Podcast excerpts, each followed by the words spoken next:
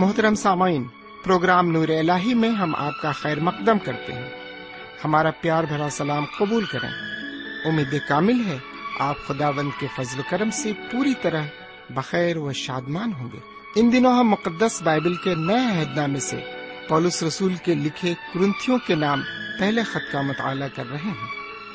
مسیحی زندگی میں ایمان سے متعلق بہت سی دقتیں پیدا ہو گئی تھیں۔ کلیسیا میں اختلاف شہوت پرستی، بت پرستی، شادی اور ضمیر سے متعلق کلیسیائی بد نظمی پاک روح اور قیامت وغیرہ۔ ان تمام مسائل کا حل دینے کے لیے پولس رسول نے کرنتھیوں کے نام پہلا خط لکھا۔ آئیے ہم اپنے وقت کے ہمراہ اس مطالعے میں آگے بڑھیں اور خدا بند کی مرضی اپنی زندگی سے پوری کریں۔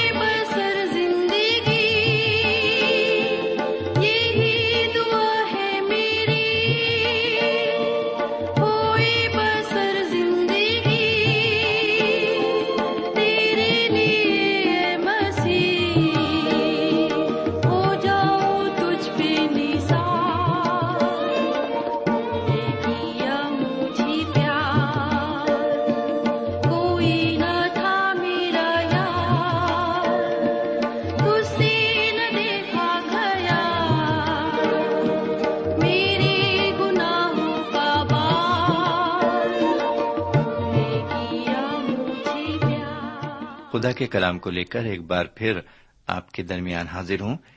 سلام قبول فرمائیے۔ امید ہے کہ آپ آج بھی پوری طرح خرافیت سے ہیں اور خدا کے کلام کا مطالعہ کرنے کے لیے پوری طرح تیار ہیں۔ میں بھی خدا کے فضل و کرم سے بالکل ٹھیک ہوں اور ایک بار پھر خدا کے کلام کو لے کر آپ کے درمیان حاضر ہوں۔ سامن ہم خدا و تعالی کا ایک بار پھر شکریہ ادا کرنا چاہتے ہیں کہ اس کے اس کلام کے ذریعے ہمیں واقعی میں روحانی تقویت حاصل ہو رہی ہے، روحانی فیض حاصل ہو رہا ہے اور ہم اس کے ذریعے برابر اپنی منزل کی طرف بڑھ رہے ہیں۔ تو آئیے ایک بار پھر ہم اس کے کلام کی طرف متوجہ ہوں اور سنیں کہ وہ آج ہم سے اپنے کلام کی معرفت کیا کہنا چاہتا ہے۔ لیکن پہلے ہم دعا مانگیں گے۔ آئیے دعا کریں۔ ہمارے پاک پروردگار رب العالمین، ہم تیرے تہ دل سے شکر گزار ہیں کہ تو نے ہمیں ایک اور موقع دیا ہے کہ ہم تیرے قدموں پر بیٹھ کر تیرے پرفضل کلام کو سن سکیں۔ آج بھی ہم جو کچھ سنتے ہیں، ہماری یہ دلی خواہش ہے کہ ہم اس کو نہ صرف سنیں بلکہ اسے سمجھ سکیں۔ اور اس کو اپنی زندگی میں، اپنے دل و دماغ میں پوری طرح سے بسا سکیں اور اسی کے مطابق زندگی گزار سکیں۔ اے خدا و تعالی، ہمیں برکت دے اور ہمیں روحانی طور پر آسودہ کر۔ جسمانی طور سے، دنیاوی طور سے تو نے آسودگی بخشی ہے۔ بہت سی چیزیں تو نے ہمیں عطا کی ہیں۔ روحانی طور سے بھی ہمیں آسودگی بخش۔ ہماری تج سے یہی دعا ہے کہ تیری سرپرستی کا ہاتھ ہمارے اوپر برابر قائم رہے۔ تیری سلامتی ہمارے اوپر برابر سائبان رہے۔ یہ دعا ہم اپنے حضور کریم جناب سیدنا یسو مسیح کے وسیلے سے مانگتے ہیں۔ آمین۔ سامین آج میں آپ کو کرنتھیوں کے پہلے خط کے چوتھے باب میں لے چلتا ہوں۔ اس سے قبل کہ میں آج کے مطالعے کی شروعات کروں۔ میں چند خاص باتوں کی جانب آپ کی توجہ چاہتا ہوں۔ جناب پولس، خدا کی مرضی سے سیدنا مسیح کے رسول مقرر ہوئے۔ یہ خدا و تعالی کی مرضی سے چنے گئے۔ آپ کو یاد ہوگا کہ سیدنا مسیح نے اپنی زمینی خدمت کے دوران بارہ شاگرد چنے تھے۔ اور بعد میں ان کو رسول کا لقب عطا فرمایا تھا۔ ان بارہ رسولوں میں ایک رسول جس کا نام یہودا اسکروتی تھا، اس مقدس لقب کے قابل نہ نکلا۔ اس نے صرف تیس دینار میں سیدنا مسیح کو ان کے مخالفوں کے ہاتھوں میں سونپ دیا۔ ان کے مخالفوں نے انہیں سلیب پر چڑھوا دیا۔ سیدنا مسیح کے مسلوب ہونے اور دفن ہونے اور تیسرے دن مردوں میں سے جی اٹھنے اور چالیس دن تک شاگردوں پر ظاہر ہوتے رہنے اور آسمان پر اٹھائے جانے کے بعد سے ہی مسیحت کی بنیاد پڑی اور نئے اعتقاد کی منادی کی شروعات ہوئی۔ رسولوں نے بڑے جوش و خروش سے اس نئے اعتقاد، جسے انجیل کی خوشخبری کے نام سے منسوب کیا گیا لوگوں میں پھیلانا شروع کیا۔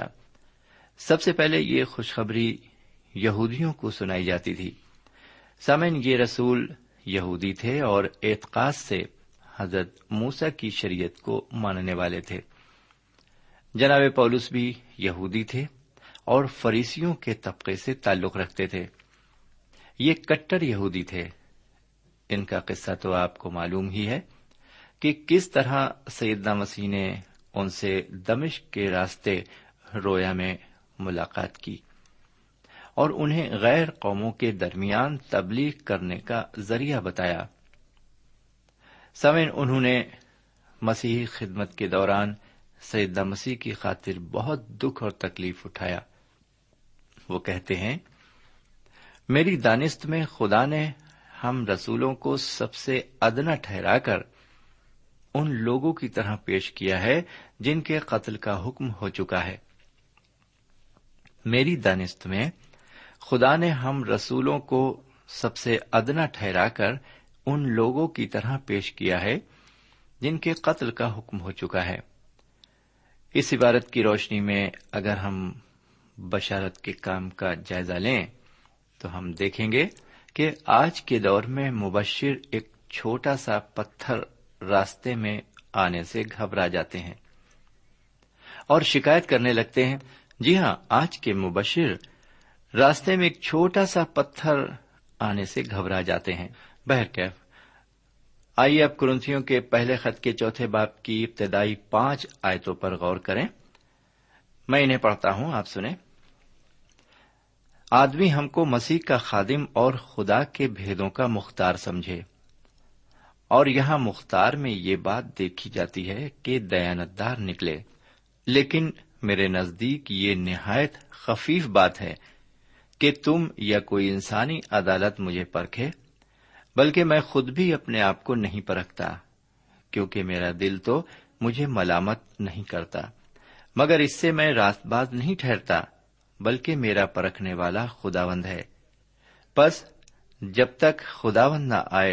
وقت سے پہلے کسی بات کا فیصلہ نہ کرو۔ وہی تاریکی کی پوشیدہ باتیں روشن کر دے گا اور دلوں کے منصوبے ظاہر کر دے گا اور اس وقت ہر ایک کی تعریف خدا کی طرف سے ہوگی۔ سمن یہاں پر یہ عبارت ختم ہوئی۔ پہلی آیت پر ایک بار پھر غور فرمائیں۔ آدمی ہم کو سیدنا مسیح کا خادم سمجھے اور خدا کے بھیدوں کا مختار سمجھے۔ سامعین، اس باپ کی یہ شاندار عبارت ہے۔ جناب پولس یہاں فرماتے ہیں کہ ہم سب سیدنا مسیح کے خادم ہیں۔ ہر ایک مومن جو حضور کریم سیدنا مسیح پر ایمان رکھتا ہے سیدنا مسیح کا خادم ہے۔ اور وہ خادم سیدنا مسیح کے سامنے ذمہ دار ہے۔ اور آپ جو کہ سیدنا مسیح کے خادم ہیں، اس کے سامنے آپ ذمہ دار ہیں۔ میرے پیارے بھائی بہن اور میرے پیارے بزرگ، میں اور آپ یعنی ہم سب خادم ہیں۔ آپ ایک مبشر ہیں اور آپ کا کام ہے انجیل کی بشارت۔ غیر قوموں میں کرنا۔ چاہے آپ اس خدمت کو پسند کریں یا نہ کریں۔ میں ایک واقعے کا ذکر یہاں کروں گا۔ میرے عبادت خانے کے قریب ایک شخص رہتا تھا۔ یہ شخص شراب بہت پیتا تھا۔ ایک بڑا پیکڑ اس کے ساتھ اس کی ماں رہتی تھی، جو کہ بڑی خدا پرست تھی۔ دوسرے لفظوں میں یہ ایک مومن خاتون تھی۔ اس خاتون نے یہ خواہش ظاہر کی کہ میں اس کے بیٹے سے ملوں اور بات چیت کروں اور سمجھاؤں۔ ایک دن میں نے اس شخص کو سڑک پر لڑکھڑاتے ہوئے آتے دیکھا۔ وہ نشے میں دھت تھا۔ میں اسے چکر دلا کر اپنے مطالعے کے کمرے میں چلا گیا۔ وہ اس کمرے میں آ کر بیٹھ گیا۔ میں نے اس سے کہا، تم نے اپنی حالت کتنی شرمناک بنا رکھی ہے۔ اس نے کوئی اعتراض نہیں کیا۔ وہ ہر بات سے رضامند تھا۔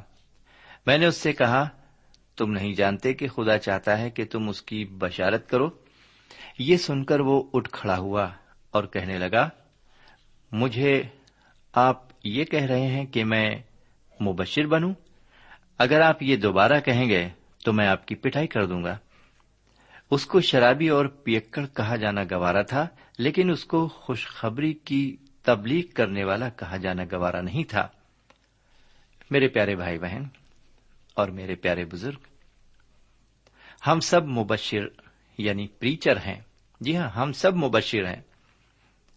ایسا میں نے اس سے کہا۔ ہماری زندگیاں لوگوں کو کوئی نہ کوئی پیغام ضرور دیتی ہیں۔ آپ کے ذریعے دنیا کو کوئی نہ کوئی پیغام ضرور ملتا ہے اور ان کو بھی جو آپ کی زندگی کے چاروں طرف ہیں۔ یہ ممکن نہیں ہے کہ آپ کی زندگی دوسروں پر اثر نہ ڈالے۔ میری زندگی آپ پر اثر ڈالتی ہے اور آپ کی زندگی مجھ پر اثر ڈالتی ہے۔ اس طرح ہم ایک دوسرے پر اپنا اثر ڈالتے ہیں۔ میرے پیارے بھائی بہن، اگر آپ مومن یا ایماندار ہیں تو آپ مسیح کے خادم ہیں۔ سوئن آپ غور کریں کہ سیدہ مسیح کے خادم خدا کے بھیدوں کے مختار ہیں۔ جناب پولس کے زمانے میں مختار وہ شخص کہلاتا تھا جس کے ذمے اس کے مالک کے گھر کا سارا بندوبست ہوتا تھا۔ جی ہاں سارا بندوبست ہوتا تھا۔ اسی طرح سیدہ مسیح کے خادم کو خدا کے کلام کو دوسروں تک پہنچانے کا بندوبست کرنے کی بھی ذمہ داری اس کے اوپر ہے۔ سمن، یہاں لفظ بھید کا استعمال ہوا ہے۔ یاد رکھیے، بھید وہ ہیں جو پہلے ظاہر نہیں کیے گئے، لیکن اب وہ بھید ظاہر کر دیے گئے ہیں۔ یہ بھید جسمانی آدمی نہیں سمجھ سکتا۔ یہ روح ہے۔ جو سیدنا مسیح کی چیزوں کو لے کر ہم پر ظاہر کرتا ہے۔ دراصل یہاں جو بھید ہیں، وہ خدا کے کلام کے ہیں۔ جیسے ہم گوسپل کہتے ہیں۔ جی ہاں جسے ہم گوسپل کہتے ہیں یعنی خوشخبری، انجیل۔ سمن اگر ہم متی کی انجیل کے تیرہویں باب میں بھیدوں کی تمسیلوں پر غور کریں، تو وہاں پر سیدنا مسیح نے اپنے شاگردوں سے پوچھا، کیا تم یہ سب باتیں سمجھ گئے ہو؟ انہوں نے اس سے کہا ہاں۔ سیدنا مسیح نے ان سے آگے کہا، اس لیے ہر فقی جو آسمان کی بادشاہی کا شاگرد بنا ہے، اس گھر کے مالک کی مانند ہے، جو اپنے خزانے میں سے نئی اور پرانی چیزیں نکالتا ہے۔ یہی سب کام خدا کے پوشیدہ بھیدوں کے مختار کو بھی کرنا واجب ہے میرے بھائی۔ خدا کے کلام میں سے نئی چیزوں اور پرانی چیزوں کو پیش کرے۔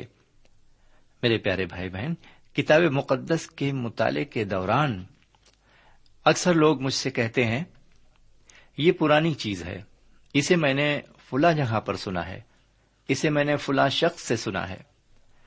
میں ان کو جواب دیتا ہوں، چونکہ میں مختار ہوں، اس لیے میں نئی اور پرانی دونوں ہی اپنے پیغام میں پیش کرتا ہوں۔ یہی مختار ہونے کی حیثیت سے میری ذمہ داری ہے۔ اور یہی سب سے بڑی بلاہٹ ہے کہ بھیدوں کو پیش کیا جائے۔ آئیے دوسری آیت پر غور کریں۔ لکھا ہوا ہے، اور یہاں مختار میں یہ بات دیکھی جاتی ہے کہ دیانتدار نکلے۔ سمعن آپ غور فرمائیں کہ مختار کے لیے یہ ضروری نہیں ہے کہ وہ بولنے میں ماہر ہو، یا اسے بہت سے انعام یا تمغے ملے ہوئے ہوں۔ سب سے بڑی شرط یہ ہے کہ وہ دیانتدار ہو۔ بہت سے ہیں جن کو ان کی دیانتداری کا سلا کسی روز ضرور ملے گا۔ اس لیے نہیں کہ انہوں نے کوئی بڑا کام کیا یا پھر انہیں کوئی تحفہ حاصل تھا۔ وہ دیانتدار تھے۔ جو کچھ انہوں نے کیا اور جیسے کیا، دیانتداری سے کیا۔ میں نے اپنی خدمت کے دوران چند لوگوں کو پایا کہ وہ دیانتدار تھے اور مجھے ان پر منحصر ہونا پڑا۔ آئیے اب تیسری اور چوتھی آیت پر آ جائیں۔ لیکن میرے نزدیک یہ نہایت خفیف بات ہے کہ تم یا کوئی انسانی عدالت مجھے پرکھے، بلکہ میں خود بھی اپنے آپ کو نہیں پرکھتا، کیونکہ میرا دل تو مجھے ملامت نہیں کرتا، مگر اس سے میں راست باز نہیں ٹھہرتا، بلکہ میرا پرکھنے والا خداوند ہے۔ سمین آپ نے اس عبارت کو سنا، یہ عبارت یہ بتاتی ہے کہ تین طرح کی عدالت ہوتی ہے۔ ان عدالتوں کے سامنے ہمیں حاضر ہونا پڑتا ہے۔ یہ عبارت دیکھنے میں مشکل ضرور معلوم پڑتی ہے، لیکن اسے سمجھنا مشکل نہیں ہے۔ میں آپ کو نہیں پرکھ سکتا۔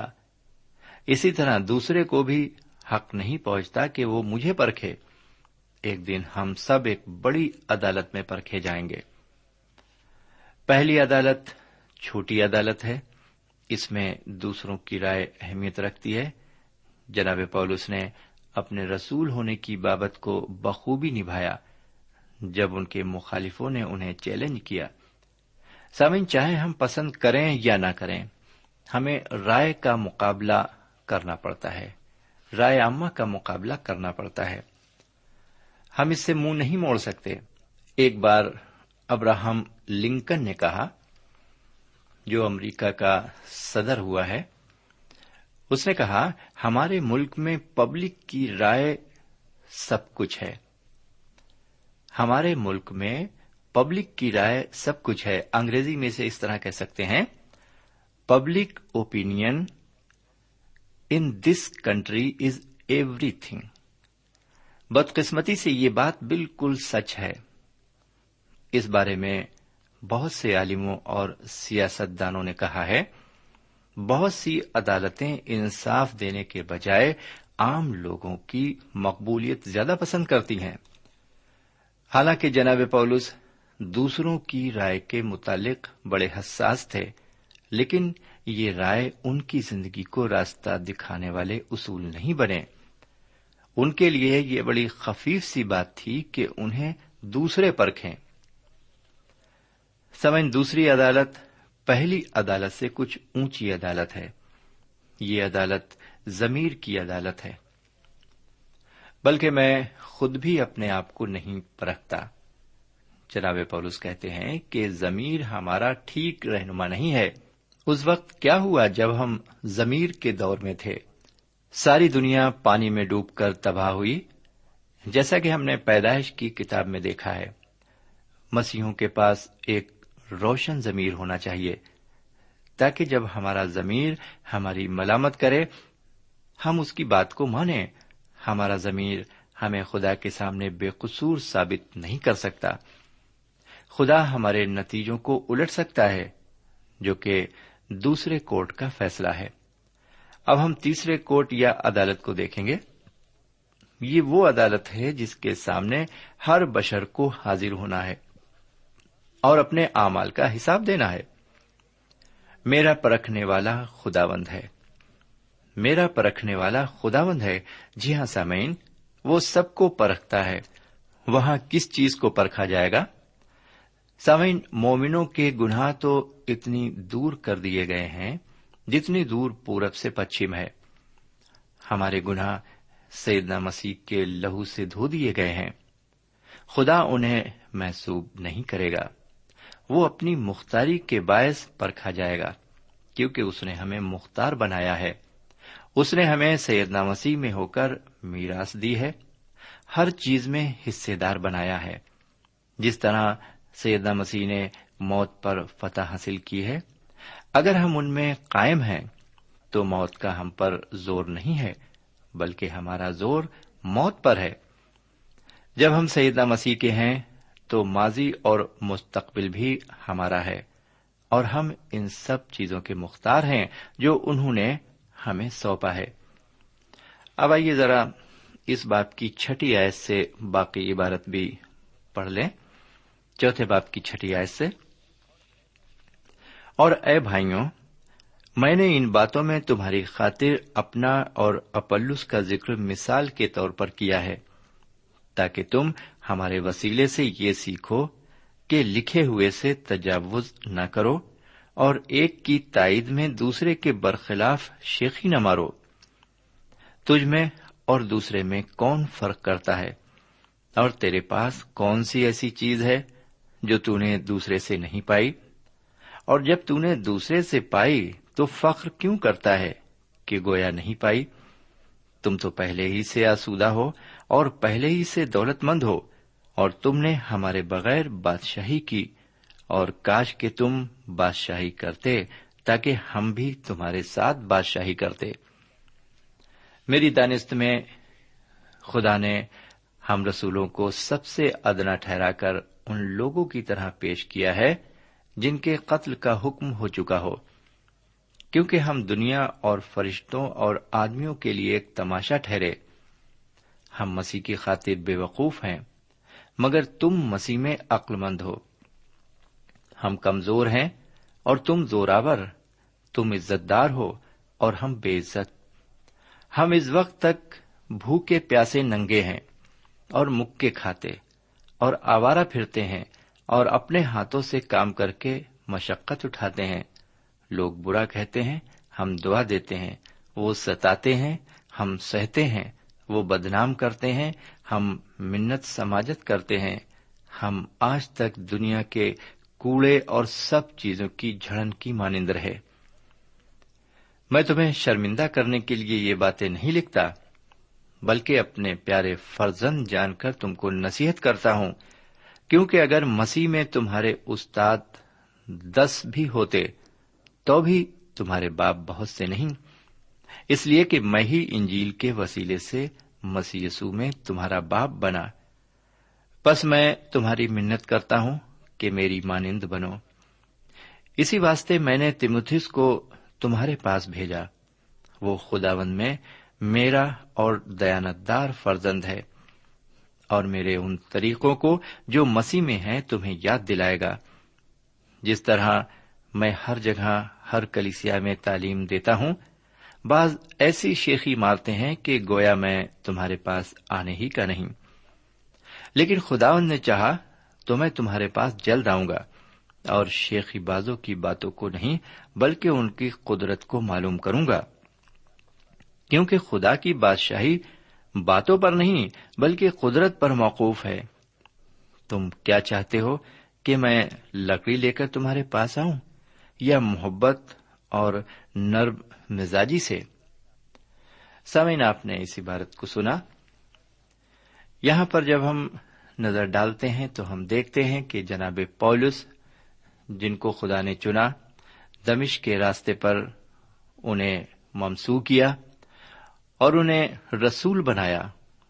جناب پولس خدا کے چنے ہوئے رسول ہیں۔ لیکن وہ اپنی بابت کیا کہتے ہیں؟ وہ شیخی نہیں مارتے، وہ ڈینگ نہیں مارتے، وہ اپنی بڑائی نہیں کرتے۔ لیکن وہ اپنی بابت کیا کرتے ہیں؟ کیا کہتے ہیں؟ بڑی صفائی سے انہوں نے کہا نوی آیت میں نوی آیت سے آگے میں پڑھ رہا ہوں۔ میری دانست میں خدا نے ہم رسولوں کو سب سے ادنا ٹھہرا کر ان لوگوں کی طرح پیش کیا ہے، جن کے قتل کا حکم ہو چکا ہو، کیونکہ ہم دنیا اور فرشتوں اور آدمیوں کے لیے ایک تماشا ٹھہرے ہیں۔ سنا آپ نے میرے بھائی؟ وہ اپنی بابت کہتے ہیں کہ ہم دنیا اور فرشتوں کے لیے اور آدمیوں کے لیے ایک تماشا ہیں۔ ہمارا کیا وجود ہے؟ لیکن آج ہم ذرا سی خدمت شروع کر دیتے ہیں تو ہم اپنا وجود چاہتے ہیں۔ ہم اپنی پہچان چاہتے ہیں۔ ہماری پہچان کیا ہے؟ ہم کیا سمجھے جاتے ہیں؟ وہ کہتے ہیں ہم ایک تماشا ہیں۔ آگے وہ کہتے ہیں ہم مسیح کی خاطر بے وقوف ہیں۔ ہم کیا سمجھتے ہیں؟ کیا ہم اپنے آپ کو بے وقوف سمجھتے ہیں؟ آگے وہ کہتے ہیں مگر تم مسیح میں عقل مند ہو۔ ہم کمزور ہیں، وہ اپنے آپ کو کمزور بھی کہتے ہیں۔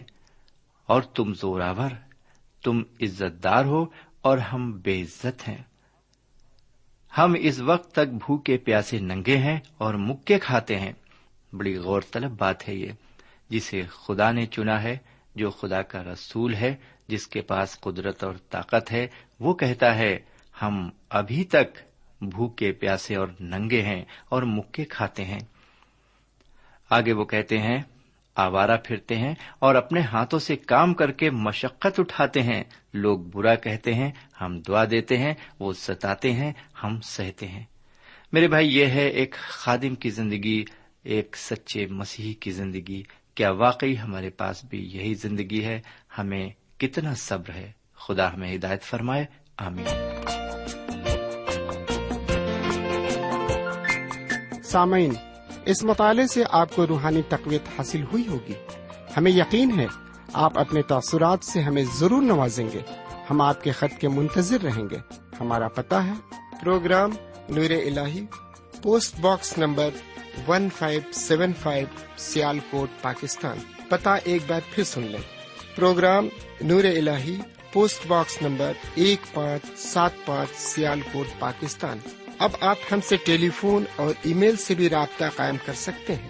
ہمارا ٹیلی فون نمبر ہے nine two three four four six four zero four five seven eight. نو دو تین چار چار چھ چار صفر چار پانچ سات آٹھ۔ ہمارا ای میل پتا ہے N A M three nine four nine eight Hotmail dot com N A M three nine four nine eight Hotmail dot com ہمارے پروگرام کا وقت اب یہیں پر اختتام پذیر ہوتا ہے۔ اگلے پروگرام میں خدا کے کلام کے ساتھ پھر ملیں گے۔ تب تک کے لیے اجازت دیں۔ خدا حافظ۔